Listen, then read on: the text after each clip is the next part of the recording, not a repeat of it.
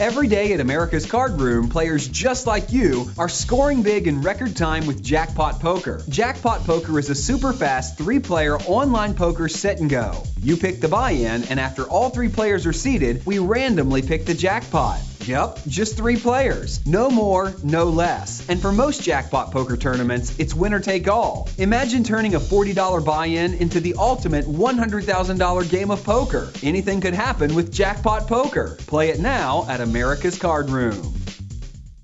Okay, welcome to Ask Alex episode 117 on the OneOuter.com podcast, sponsored by AmericasCardroom.com. If you want 27% rakeback from AmericasCardroom.com, simply sign up for your account by clicking on one of the adverts or banners on the OneOuter.com website. Follow us on Twitter at OneOuter.com and join the Facebook group, facebook.com slash group slash OneOuter. This episode and all other previous episodes are on the OneOuter.com website and via iTunes for free. Just search One Outer Podcast. If you want to send questions in for Alex on a future show, then email questions at oneouter.com or you can tweet them or post them in the Facebook group. Alex, still in Prague. We are doing the last show of 2016. We're recording this one on the 27th of December. So just give us a catch up from last time. How's Prague going? How was your Christmas? Any last tournament bits and pieces, etc. Oh my god, dude, it'd be impossible to tell. This has been like the longest and one of the best months of my life here in Prague. It just but like every day is so packed with stuff to do. It's essentially when you're like you're planning a trip abroad when you're an American, you're young, you kind of picture this is how it's going to be, but it's taken me 10 years how to figure out how to do that. So yeah, it's been it's been it's been amazing. Uh, poker tournaments, uh, not not really a whole lot going on. You know, I played the live ones. I made a profit. I'm trying right now. It's a real pain in the ass trying to get money on like Skrill or something or PayPal uh, to pay people out. You know, or pay uh, Poker Stars. But uh, I just found a way I could do it when I get back home to Costa Rica, so that was pretty cool. Uh, but yeah, no, man, I've been I've been chilling. Uh, you know, went to the hardware store. I don't know if I told you all this in the last episode, but yeah, I got the tree. We bought lights. We put ornaments on it. I even got a I even got a nativity scene, like a Prague castle that somebody uh-huh. built, and like, yeah, well, I mean, I'm not, I don't even know how I'm gonna get half this crap home, uh, especially the tree, you know. But uh, it's, uh, I, I, I spent probably more money than I should have, but it's all worth it at the end because my sister got to be here, and that that was pretty special because I I did, you know, uh, poker and just circumstance kind of led me from the states. Uh, when I was a teenager, actually, I think I was 19 when I first left the states, and like for an extended period of time. And uh, I haven't been able to see my sister a lot over the last 10 years, so it was real cool to have her here for like seven days. And you know, and we saw Prague Castle and we saw the Charles Bridge and uh, you know, we had Christmas dinner on the water. You know, all that stuff, all that cheesy stuff you're supposed to do, but nobody ever does. This time I was just like, well, I'm gonna do it. Like as cheesy as it gets, it's gonna get, it's gonna happen, right? Mm-hmm. And I think that's kind of the magic of Christmas. You know, you're not really in the mood for it.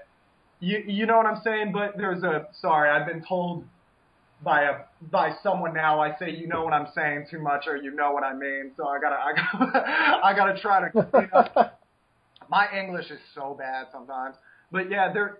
No, it's it, like the day we went to go out to get the Christmas tree. I was in no mood. Right, I was just I had just lost the tournaments and I was exhausted. And when I was younger, I just thought, well, the key right now is just to lay around on my couch and you know do whatever, smoke pot or drink or whatever it was back in the day, right? Um, this time I was like, I'm getting in that t- Uber. I'm going to this hardware store. I'm going to look like a dumbass when I ask for things because I have no idea how to say any of this in Czech. And I'm going to come back here with a Christmas tree. And that's what I did. And, you know, I put it up in the stand. I watered it. Uh, I just realized I haven't watered it in a couple of days. So hopefully I remember that. But, uh, yeah, I, I have an apartment in Prague that I rented for Christmas, and I have a tree standing up in it, and I had my whole family here. So I really, uh, I, I can't complain at all. Like life is amazing. The, the only it was really funny because we were all reading on Christmas Day, and like I couldn't stop talking because I couldn't believe how amazing that was. Because reading was a big part of my family life growing up, and it's been so long since uh, myself, my sister, and my mother have just been in the same room reading, and once in a while uh, talking. And I kind of forgot the etiquette that you're supposed to like shut up when other people are reading, but it was I was just so excited they were there. And you know, I kind of look back and I haven't had a lot of time to like read here, or you know, I haven't been able to watch football, uh, which is usually my go-to. And I mean, there's a lot of things I haven't been able to do that's like normal day to day stuff, and everything's been really rushed, uh, trying mm. to do a lot of things. But it, it, it was literally just the greatest ride. You know, everything. Uh, I'm so happy I came. This really helps me have purpose for my work as well, because a lot of times I was working, and it was kind of like, what is this going to be for? You know, and I, and I just kind of, you know, uh, you, you just kind of hit some bad uh, stretches where it feels like you're paying for nothing. You know what I mean? You get the house and you think like, that's the house. I got the house and that's fine, right? Well, there's a problem with the retention wall and there's a problem with the garage and there's a problem. And you can't get mad at the old owners because you have somebody out there and they're like, oh yeah, this just popped up. You know, they were like, this isn't anybody's fault. You know, that's like, that starts adding up. You know what I mean? A thousand here, two thousand here, da da da da da.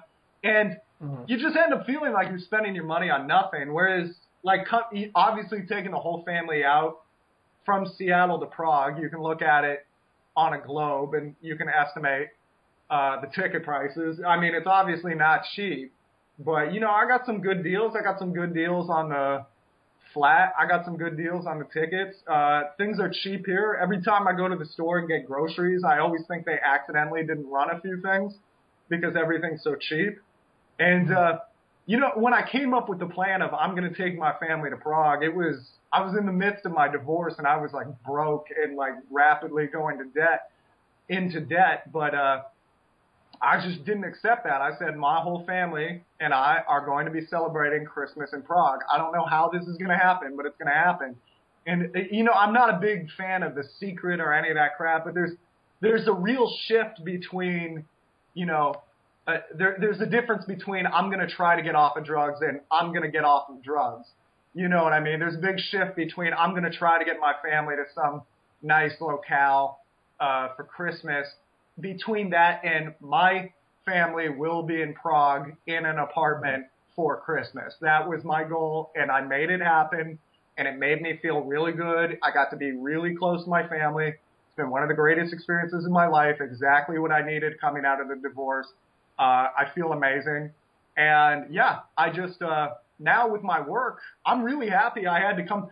I had a lot of problems with my internet, but I came back to work today, uh, for a few things and I, I just felt way more motivated because it's like, well, what, why don't we do this again? You know what I mean? It doesn't have to be in Prague. It could be somewhere in the United States, you know, it can be a lot of cheap places and it's just, uh, it, if you, I, I could wax poetic about this forever, but if you guys want to read a book just about this general philosophy of life, which I find is really refreshing, it, there's a book called Vagabonding. It's a very short book.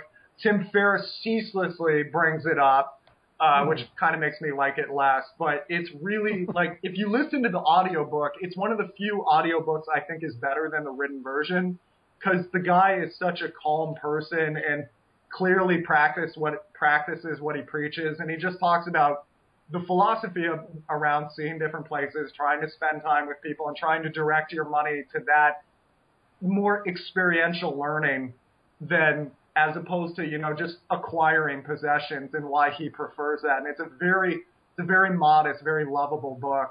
And I I, I really I, I thought the thing with experiences is you you know they're with you forever. It's just like an education. You know, if you spend money on an education, presumably that nobody can ever take that from you, right? You know, barring a head injury. Uh, but uh, it's the same thing with experiences and experiential learning. And uh, yeah, I think that was something really special, and I, I feel really blessed to have experienced that. Yeah, can you believe I've still never read that book? Mm. Yeah, it's about 9,000 words. You'd have a tough time with it. Yeah.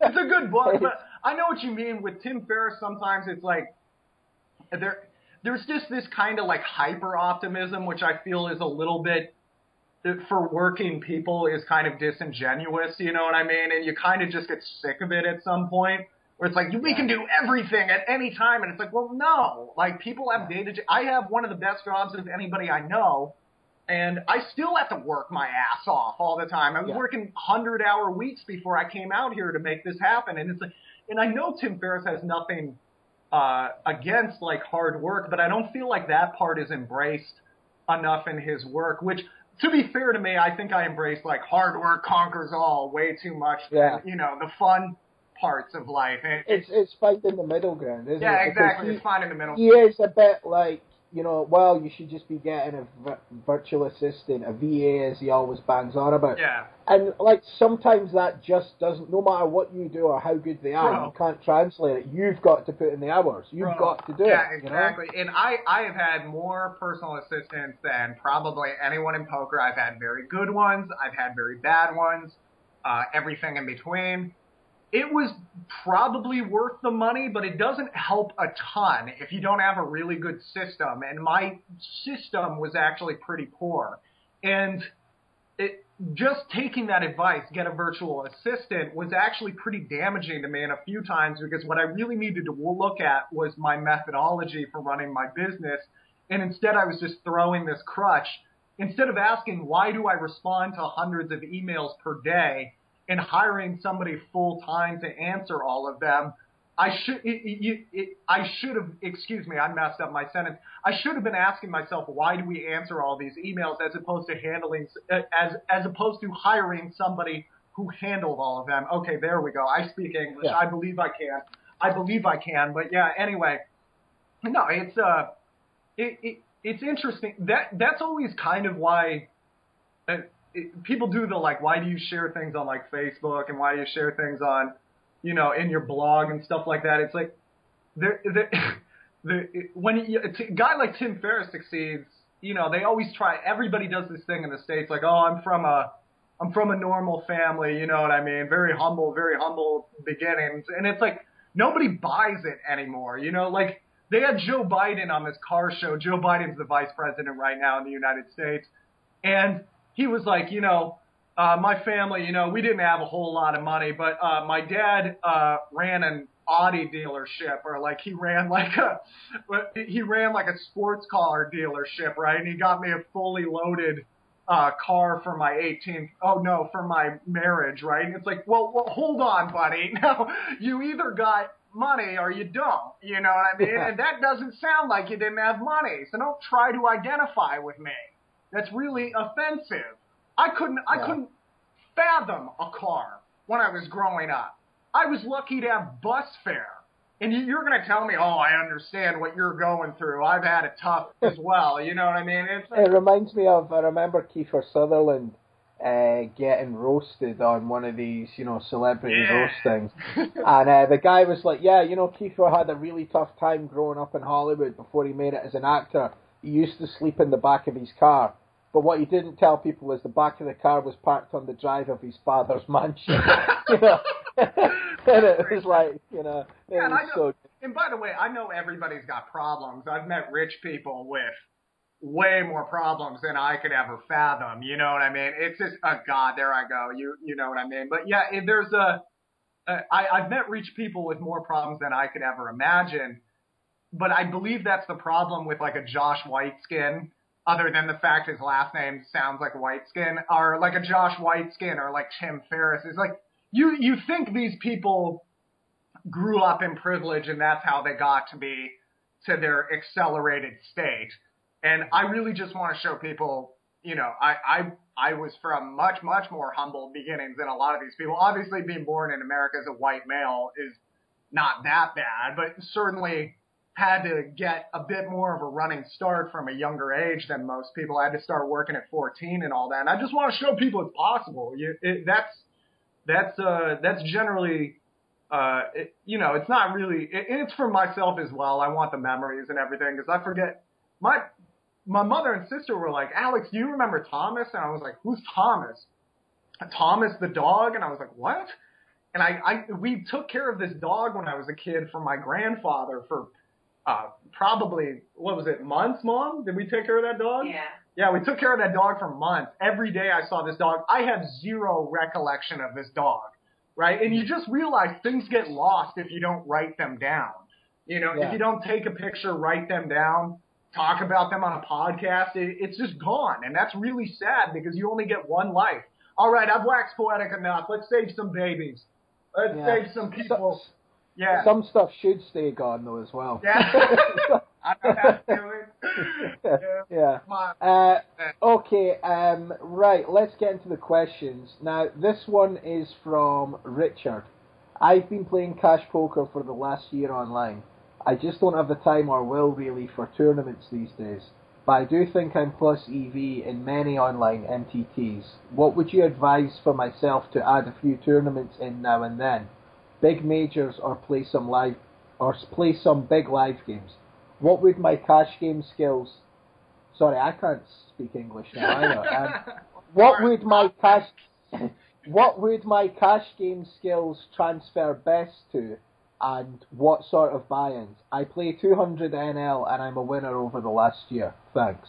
Now my middle name's Mackenzie, and it's a family name. Maybe if you start speaking to me in Gaelic, like my my, I'll have a flashback, and I'll start. Uh, uh, we'll be able to converse. You think we can? Well, I can't speak any Gaelic. Oh my so- god, dude. Oh my god, dude. That's okay. But yeah. Anyway, we're both from the Queen's colonies. One of us got away, the other didn't. Uh, but yeah. anyway, uh, Barry's getting real touchy now. He doesn't like the subject. No, it's fine. I don't, yeah. No, no, no, no. We won't bring it up. We won't bring it up. No, no. No, no. Anyhow, the less said about this topic, the better. Now, anyhow, uh, yeah, you know, it's really funny your position I was in, like at, oh, I think I was like 20 years old. I started playing a lot of 200 NL, and I, I didn't have like a ton of success, but I started making decent money and paying my bills. And, you know, at that time, I didn't know if there were actually real poker players. There wasn't a whole lot of literature on the subject. So just being able to pay my rent every month and then a few months into the future, you know, that was something I wasn't trying to give up. And, but eventually at some point I realized, you know, I don't really have an innate talent when it comes to cash games. Like there, I had friends who play cash games and they just have a sixth sense, right? However, in tournaments, I did find I, I wouldn't describe myself as having an innate talent as well, but uh, I, I do feel like I adjust a lot better to changing tournament situations than most people after actually back then I was probably blowing smoke up my own ass because that's still something I've been trying to learn. But what I would do is on Sundays I would uh, just boot up a couple tournaments, you know, typically majors, typically the smallest buy-in I could play and still get a little charge out of. So like when I was playing 200 NL, everybody's like, well, you should boot up the Sunday Million. Well, I see that if you're just okay with like running away with a buy-in. Uh, but at the same time, like one buy-in in cash games, essentially trying to make one buy-in or two a day is your goal. And if you don't feel you're that competent in tournaments and you're just essentially salvaging a buy-in when it comes to tournaments, you're you're really putting yourself in this best, eh, eh, eh, not in a great state. So I think it's much more fun to just put like the big 55 or something like that because that's still a big, that, that's a ton of money at the end. Uh, what I like to do on America's Card Room is boot up a few of those $50 tournaments because they're small fields. Uh, the structures are really good. Uh, there are a few more talented players than there used to be on there, but I think if you work hard enough, you can get through them. Uh, and the great thing about those games that took me a long time to learn is there's a lot of players that are just having fun that are gambling. That'll they'll they'll dump three hundred and fifty dollars into the prize pool. They'll just keep rebuying with eight buy-ins and throwing it off, right?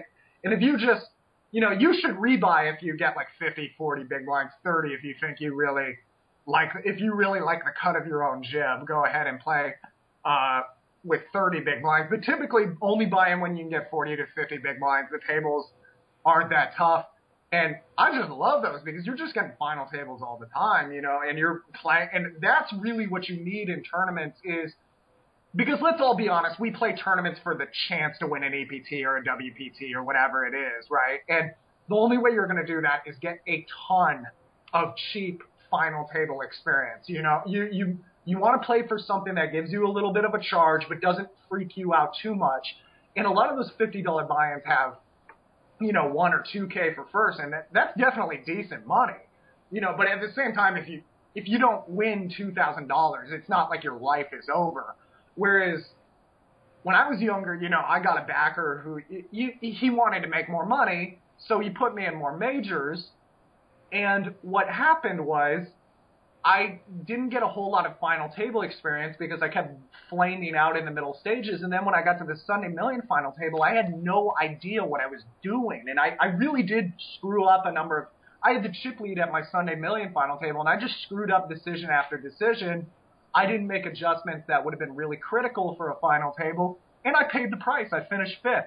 And it was a great learning experience, but I think I could have gotten that learning experience for much cheaper by just booting up a few tables while I was playing cash games and just turning off all my cash tables too and focusing when I get to the final 27, I think is a really good skill. It's not the hours you put in, it's what you put in the hours.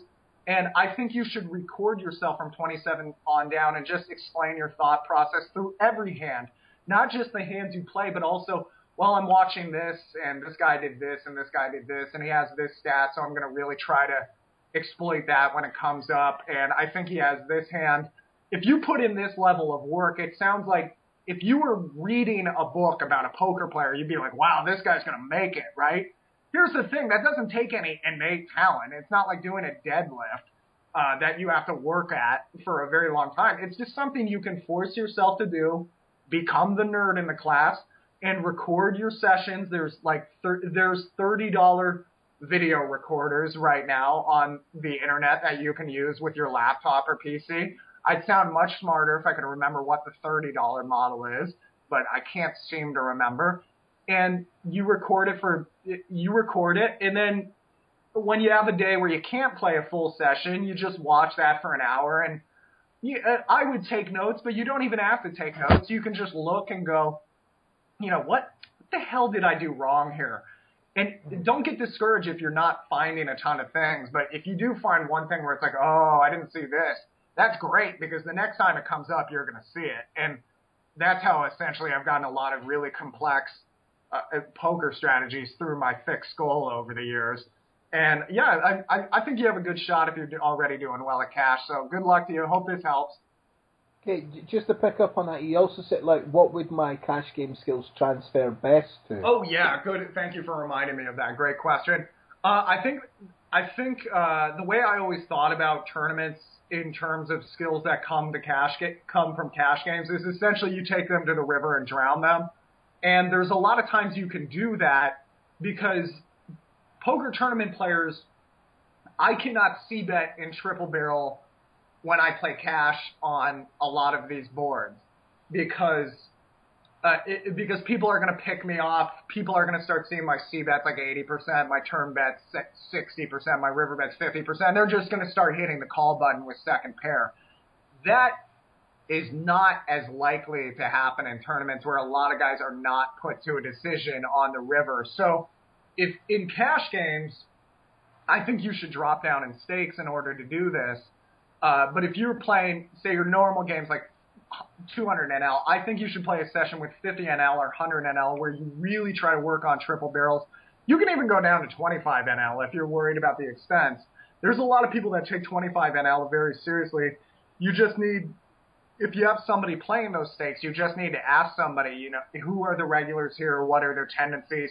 And you just try to work on them. And that was some way I got, I did a number in my WPT final table, definitely what I felt like put me ahead was my trip. I, I did do a triple barrel bluff, an all in bluff. It did work. Uh, I did do another triple barrel bluff that didn't work, although the guy time banked and you know the entire level. So I, I guess I knew he didn't have much of a hand. I mean, he picked me off. That's fine. That happens. But most of my bluffs went through. Uh, I felt I felt like 70, 80 percent of my check raise bluffs, my donk lead bluffs, they went through.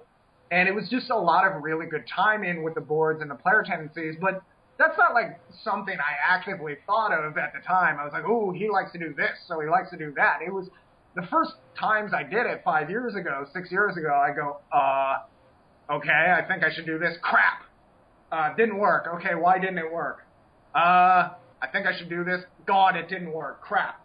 And then okay, it did work this time. Okay, was it a good idea? Put it into the, you know, the EV calculator. Oh no, no, this is a horrible play. I actually got really lucky. And it was just a whole lot of doing that until I found out what worked and what didn't. And then, lo and behold, I've been telling you guys on this podcast all these years. I mean, especially this last year, you know, I final, I, I almost final table to 5K in the PCA, and I had no idea how I got so deep. I just kept executing little steals here and there, and that takes you really far if you work at them. And then you have to have the potential to do a triple barrel bluff. People will sense if you're comfortable doing playing on flop, turn, and river. And the ironic thing is, once you become good enough at doing triple barrels, you don't have to do them that much. A lot of people just sense, okay, if I'm going to play with this guy on the flop, he's going to he's going to be coming after me on turn and river. I'll just give up now. But funnily enough, if you don't really have a turn and river game, and people can kind of see that by your discomfort on the turn and river, they're going to take you out there much more, and you're going to struggle much much more mightily in that domain. So yeah, work on work on your later street play in the cash games. That will serve you well in the tournaments. Okay. And the next one is an email. Uh, let me just get that for you. This is from a good friend and listener, Dennis Pedersen, who also big, big shout out to Dennis as well. Again, he's the guy that paid for the second prize of Alex's book, like another copy for Nancy Johnson. And Nancy did get in touch, and the book is on its way. Dennis has sorted all that out. Yeah, out. I wrote so- her an email. I was like, Nancy, you said you were a big fan of the show. We've been shouting you out for weeks. What gives, girl? and then uh, Dennis, Dennis is Dennis invited me up to play poker in Montreal. I guess they have this place called the Playground or something. They pay for your food when you're playing. I was like, people don't realize that's forty bucks a day times. You know, if you're out there playing cards for a month, oh my Yeah. god, that's twelve hundred dollars. That's like free room and board. You know, Yeah. but yeah. Anyway, I'm go. I'm. We're gonna go out. Uh, there's no CFL games going on in Canada right now, which really depresses me. But yeah, I'm gonna be. I'm gonna try to get out into Canada. We'll see if I can meet up with all y'all in Montreal. God, my uh, ah, the way I talk. Anyway, continue. Okay. Hey Barry and Alex, my question today involves playing cash on the side. I say on the side since when I go to play live poker, I go to play tournaments. But as I found out in Montreal at the last festival I was at, the cash games are just too juicy to pass up on when we have a day off or bust or bust early from an event. My question is how much time and effort should we put into studying or having a cash game strategy? Or should we just take our early tournament strategy to the cash games? The only different thing I looked to the cash tables, keep in mind this is for 1 2 specifically, mm-hmm. was Ed Miller's advice that when someone bets big on the turn or river, they've got it. This seemed to be on point for the most part. Right. Congrats on a successful run in Prague, and thanks for making us all a profit. Thanks, Dennis. Yes, sir. And I'm so. By the way, uh, sorry I haven't gotten you guys your money yet. Normally, if it wasn't the holiday season, if I wasn't seven thousand miles from my home bank, it'd be a lot faster. But yeah, uh, essentially with uh, cash games, I, I I have to be completely upfront. I haven't been playing a lot of live cash over the last few years. I, I do it when I go to Vegas.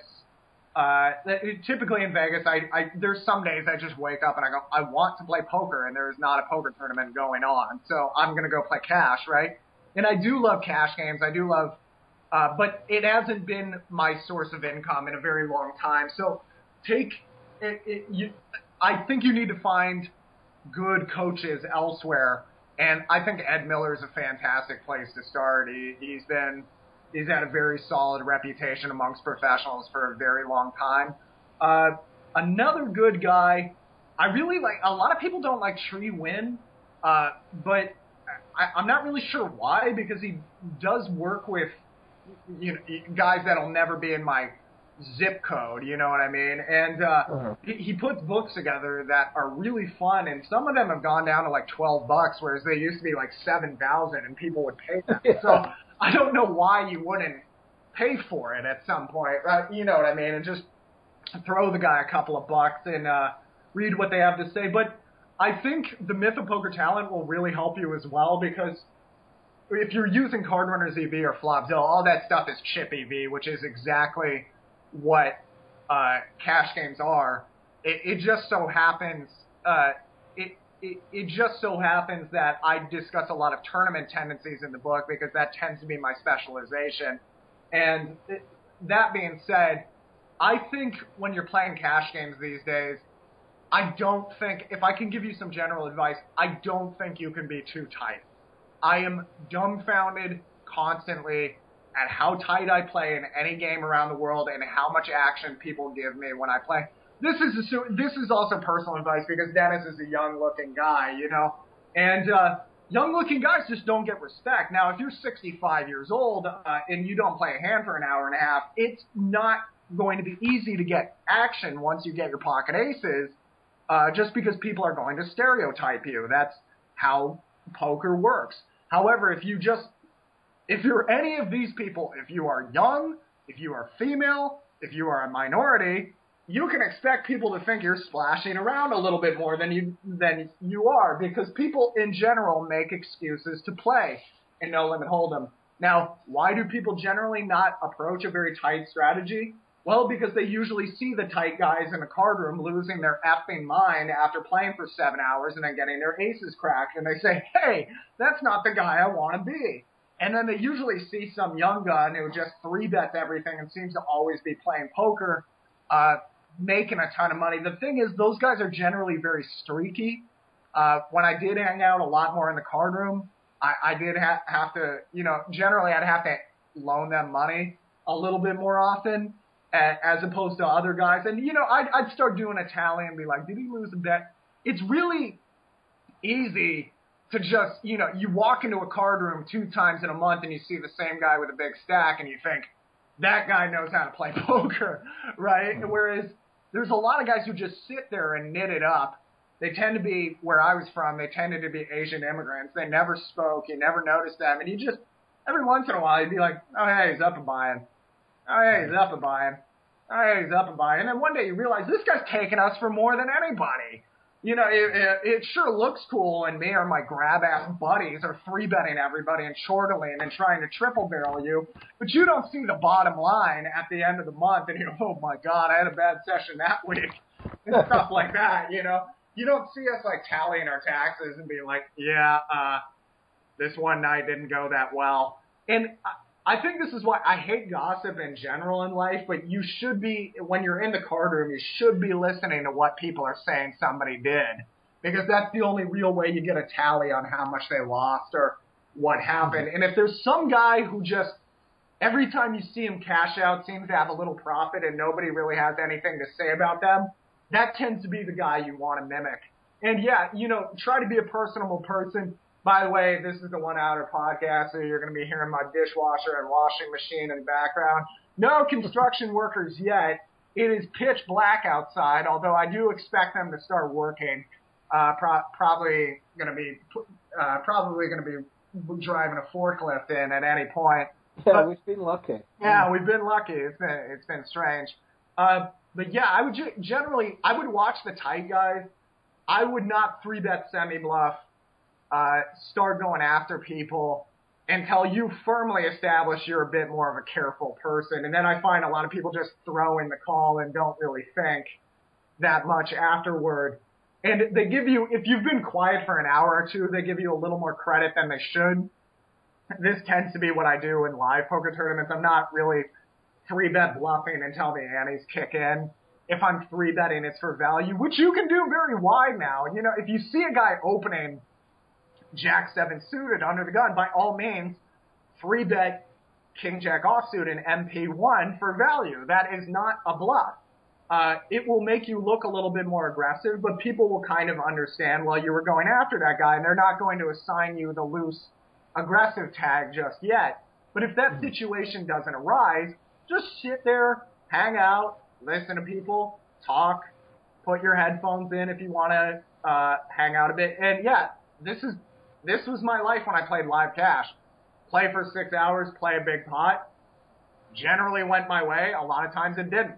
And uh, I, you know, I, what I couldn't do is bemoan how unfair my life was because I waited six and a half hours for my spot and a guy got there. That's that's my job, right? But the, here's the other thing: I couldn't go home after I busted because if I go home every time I bust, uh, it, it, it's uh, Uh, uh, generally it's going to cut down on my working hours quite a bit. So what you pretty much do at that point is what Doyle Brunson and Greenstein would talk about is they're just trying to lighten the loss load. You know, if you were down three buy-ins, you try to get it down to 1.3 by the end of the night. That's a victory because once you start taking records every single day and you see, okay, buy-ins lost 1.3, 1.7, 2.8, buy-ins won 5.5, 4.1 1.2, 0.8, 3.5, and you see generally, oh, my winning days are bigger than my losing days. That's that keeps you from eating like a hummingbird, crapping like an elephant. You really should be trying to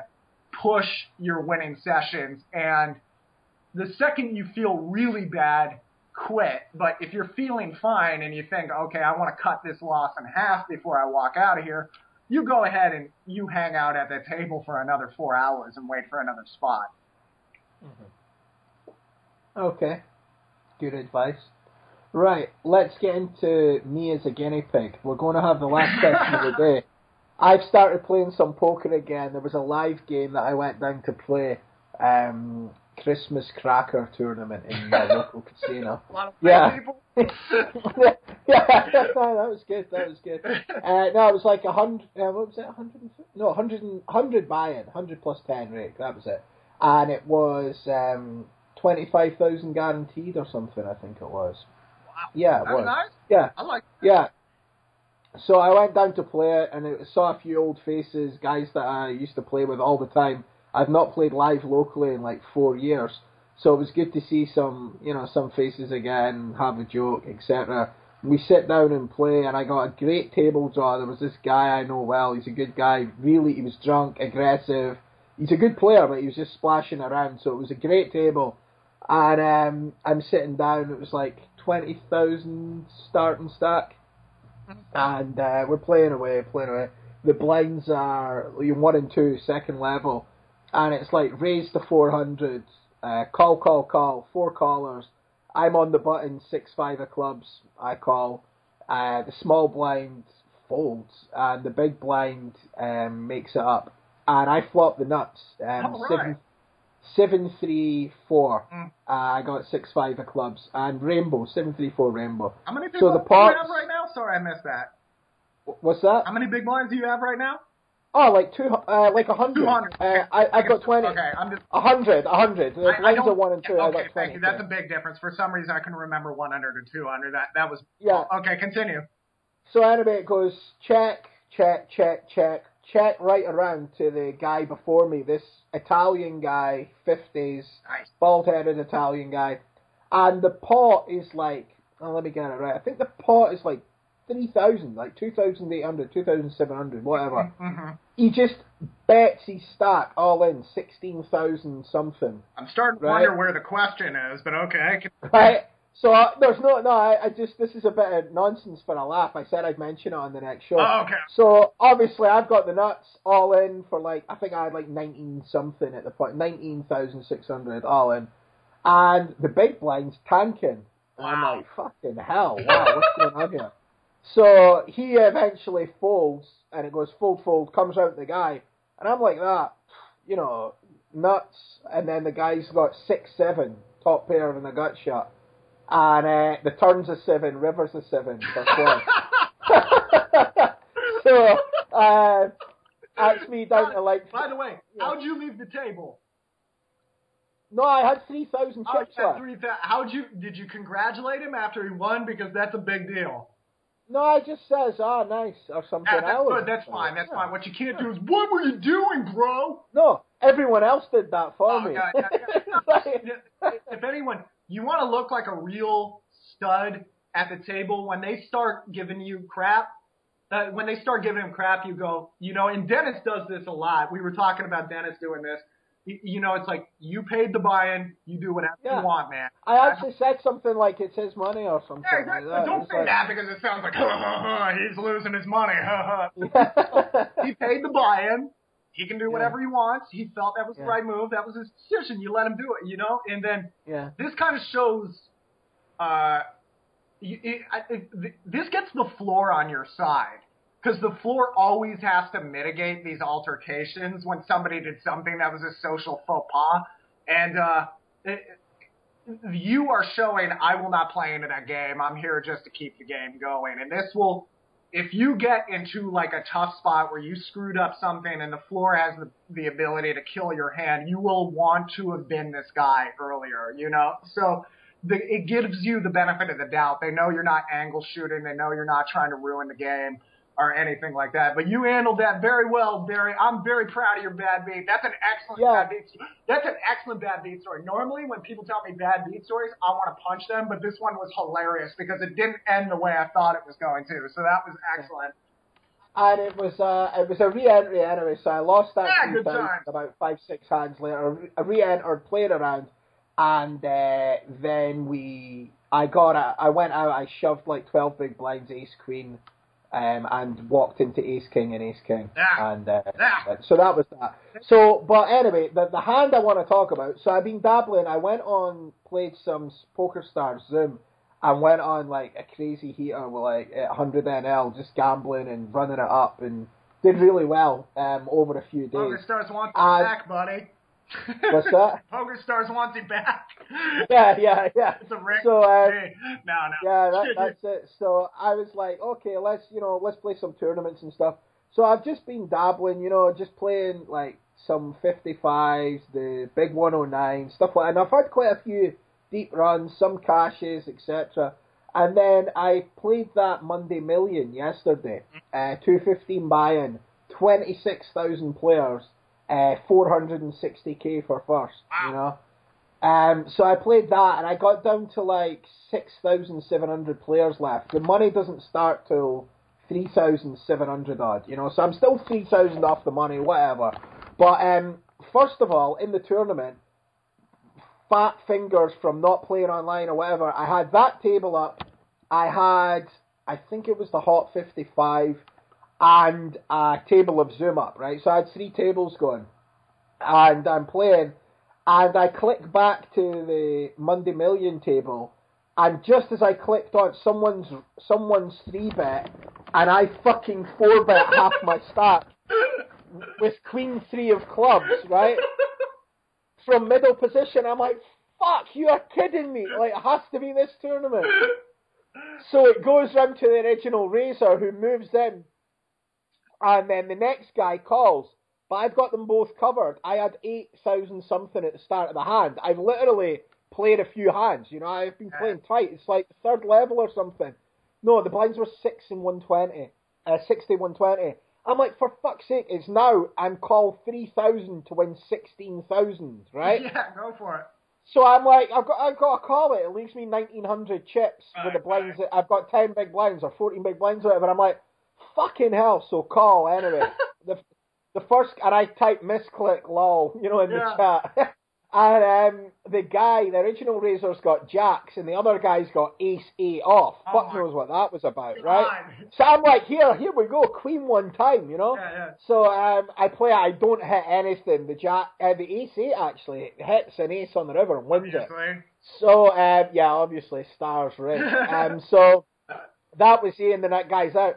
So I'm down to like 1900 chips, and the blinds are 60, 120, and I'm like, for fuck. I'm like, right, I'm going to, I'm going to double this. I'm going to get this up. So anyway, long story short, I managed to to run that back up to like eight, nine k in the space of like 40 minutes an hour, and I, and I get going in the tournament. I actually, you know, get going, and I built it up to I had 14 big blinds, and I'm under the gun plus two. I jam pocket eights, and king 10 off calls me on the button. Fuck knows what that's about as well. And I hold, I hold, my eights hold, and I'm up to thir- I'm up to 30k now, and uh, playing along and going well. So here's the hand, right? That I'm thinking what happened here and Okay. stuff, right? I think you know, let let's go over it, and I've got my own opinion as well, obviously. Um, so I've got 30k. The blinds are 600, 1200 with whatever the ante was, you know. And uh, I'm under the gun plus two. I've got six, seven of spades. Okay? I got 25 big blinds. Now, I min raise it here. I I opened it, min raise. A lot of times, Uh, there.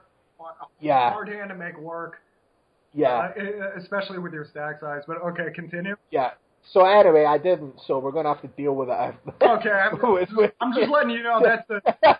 I know. I was on phone to my mate after. I says, you know, I think it's maybe because I've been playing a lot of cash. I'm like, you know, I've looking back, it's not normally my style with 25 big blinds anyway in a tournament. You know what I mean? So anyway, I did. I did. So I opened six, seven of spades under a gun plus two. Comes to the guy in the cut off. He made. I've made it 2,000 obviously. So um, he. So it was sorry. It was two and a half x. I made it two and a half. Oh, And 3,000? he makes- You made it three thousand. No, no, I made it. No, that's so. I thought I thought the blinds were six, uh, 600, 1200. No, 600, 1200. So I made it. I made it 3,000. You made it three thousand. I did. Yeah, I made it 3,000. That's not. I don't know. The the only problem is a lot of people can three bet that now.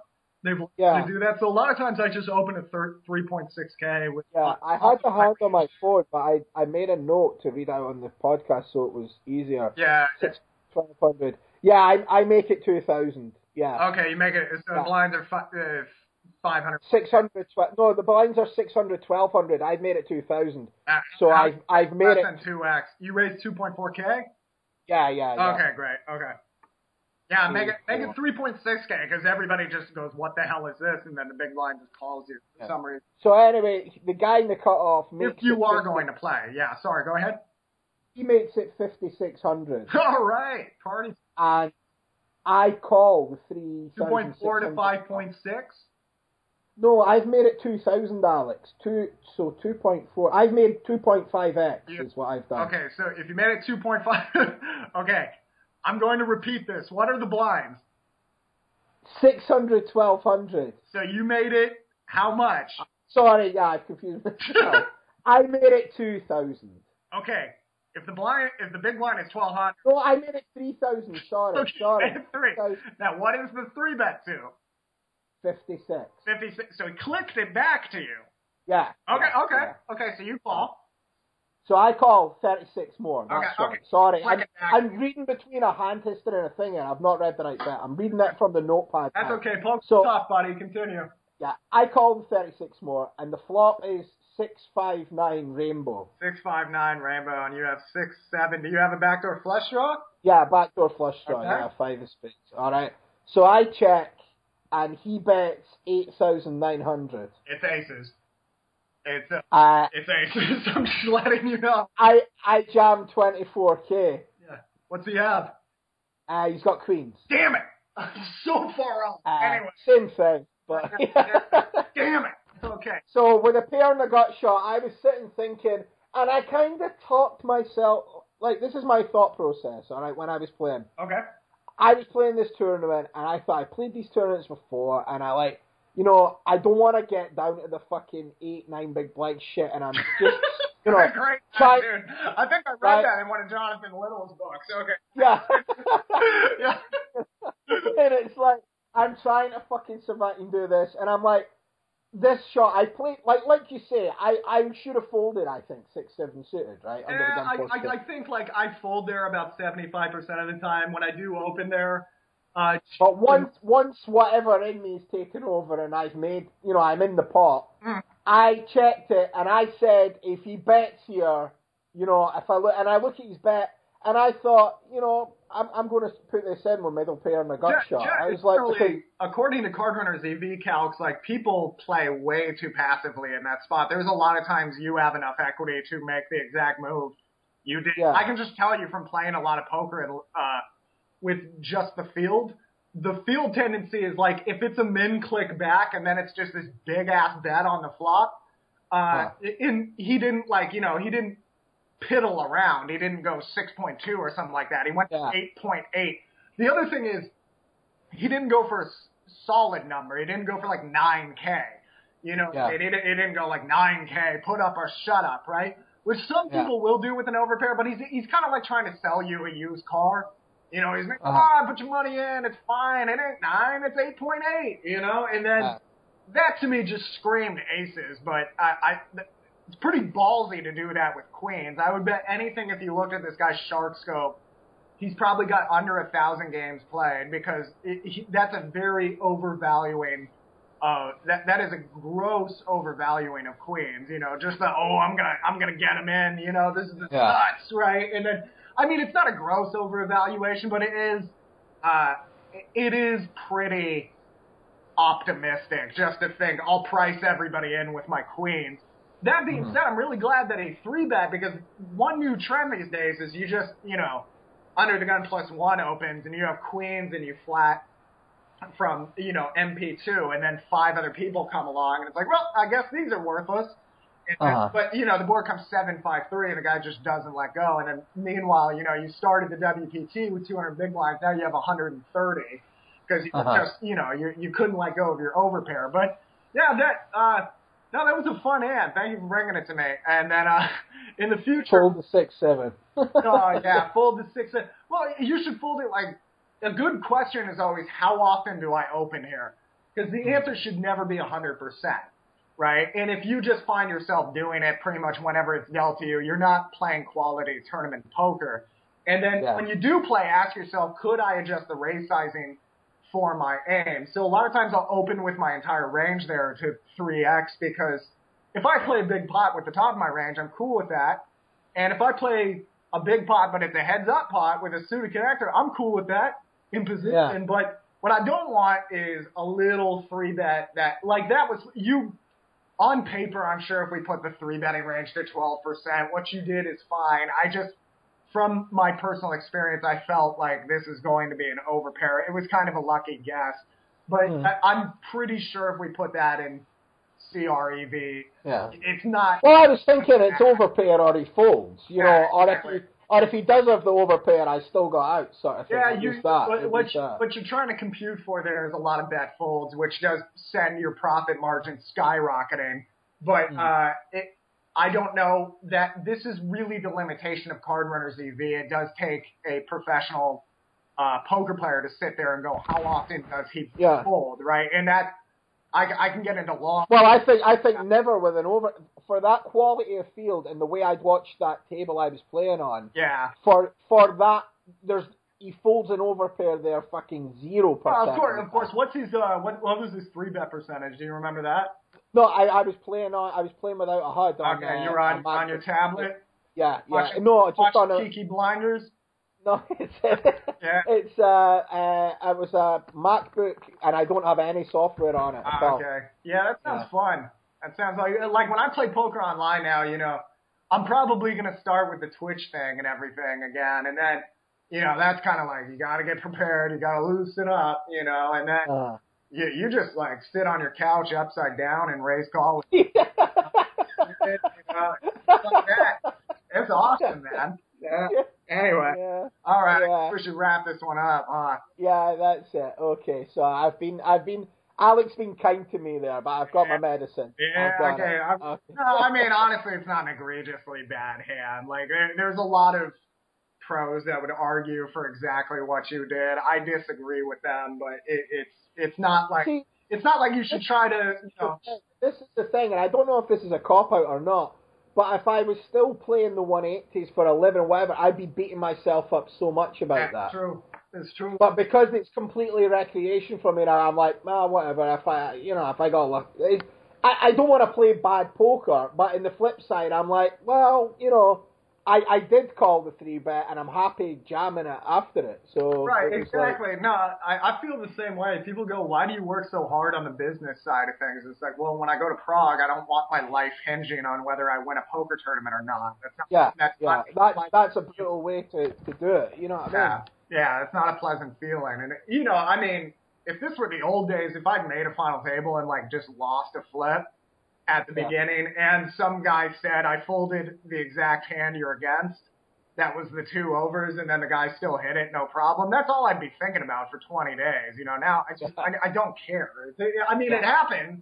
Obviously, I wish I got to play like four and three on uh, heads up, just as uh, a great lover of short-handed poker, but you know, if it happens, it happens. It doesn't, it doesn't, and that's that's really good that you you're in that. Well, it was even it was even that beat in the casino live that I'm saying as well. People were like that to me, gee, like how could you?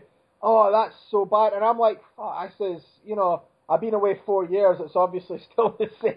I'm like, Yeah, you know, if I still if I was so heavily emotionally invested and I, as I was when I used to play all the time, I genuinely used to be think like, like you almost felt like Matzo when he's crying, like why isn't he? Who he? you know, I'm like now I'm like, well, whatever. It wasn't even that like mathematics. Yeah, exactly. I was like, whatever, you know. It's yeah, like, I mean, you, you got to take it serious enough that you're having fun, you're learning, yeah, you're getting far, yeah. but you can't I want to win, but I'm not going to hang myself yeah, if I exactly. don't. You know? No, there's a lot of. I mean, at these poker tournaments, I got the cold shoulder, and I got a lot of people kind of saying some things I didn't really appreciate because they don't like how much I coach. And I'm just kind of. I'm, I'm thinking, first of all, could you imagine chess without chess books? Uh, you, you know what I'm saying? And then I'm, I'm sorry, that's my default. I mean, somebody just pointed that out to me the other day, and now I can't stop hearing it. And uh, a- anyhow, but there's there, there's you have to diversify. You have to have a rich life outside of poker. That doesn't mean you can't be a professional poker player, but you have to have other things you do that give you joy. And if those make you money, that's even better. And you know, fortunately, you and I both have a job we really enjoy. I really like helping people play better poker and enjoy poker because I love poker. Poker's given me everything I have. Uh, you love your antiques and going to, you know, the old Shaolin temples in China to try to find those ancient vases or vases. I'll, I'll accept either pronunciation. But, uh, yeah, it, it, whatever you do. No, but I, I know you really like the wheeling and dealing and, you know, working on it. And, uh, yeah. this is something you guys don't know about Barry, but Barry and I were talking, uh, as we're prone to do. And he was talking about uh, this old lady was closing up shop on a house and she was just trying to get rid of everything in the house and Barry knew she didn't know a whole bunch, so you know she took her for he took her for everything she was worth. No, but like he, he was uh no, but he was setting things up so you know this woman got what was fair, but he also got his fee, and that's like that's the best work you can do. It's like well you're helping people, you're making money, you're doing something that's useful. That is something that needs to be done, you know, at yeah. some point and it, it's she hired a professional to come do it, you know, and it's it, there's stuff like that. You know, if you enjoy your work, then poker is just the greatest game in the world. I love playing cards when it's kind of a break. Yeah. My work. Yeah. I hate playing cards when it's like that's all I can do. It's like oh. well, I enjoy it again. You know, yeah, I, mean? exactly. I stopped playing because I stopped enjoying it. That was part of you it. Remember you know? when we started this podcast? It was just the I hate poker podcast. I was just yeah. playing sixty hours a week. I was like, I hate this game. It's all a joke. Nobody has money. And yeah, yeah no, things have changed. You know, a, a brief 117 episodes later. You know.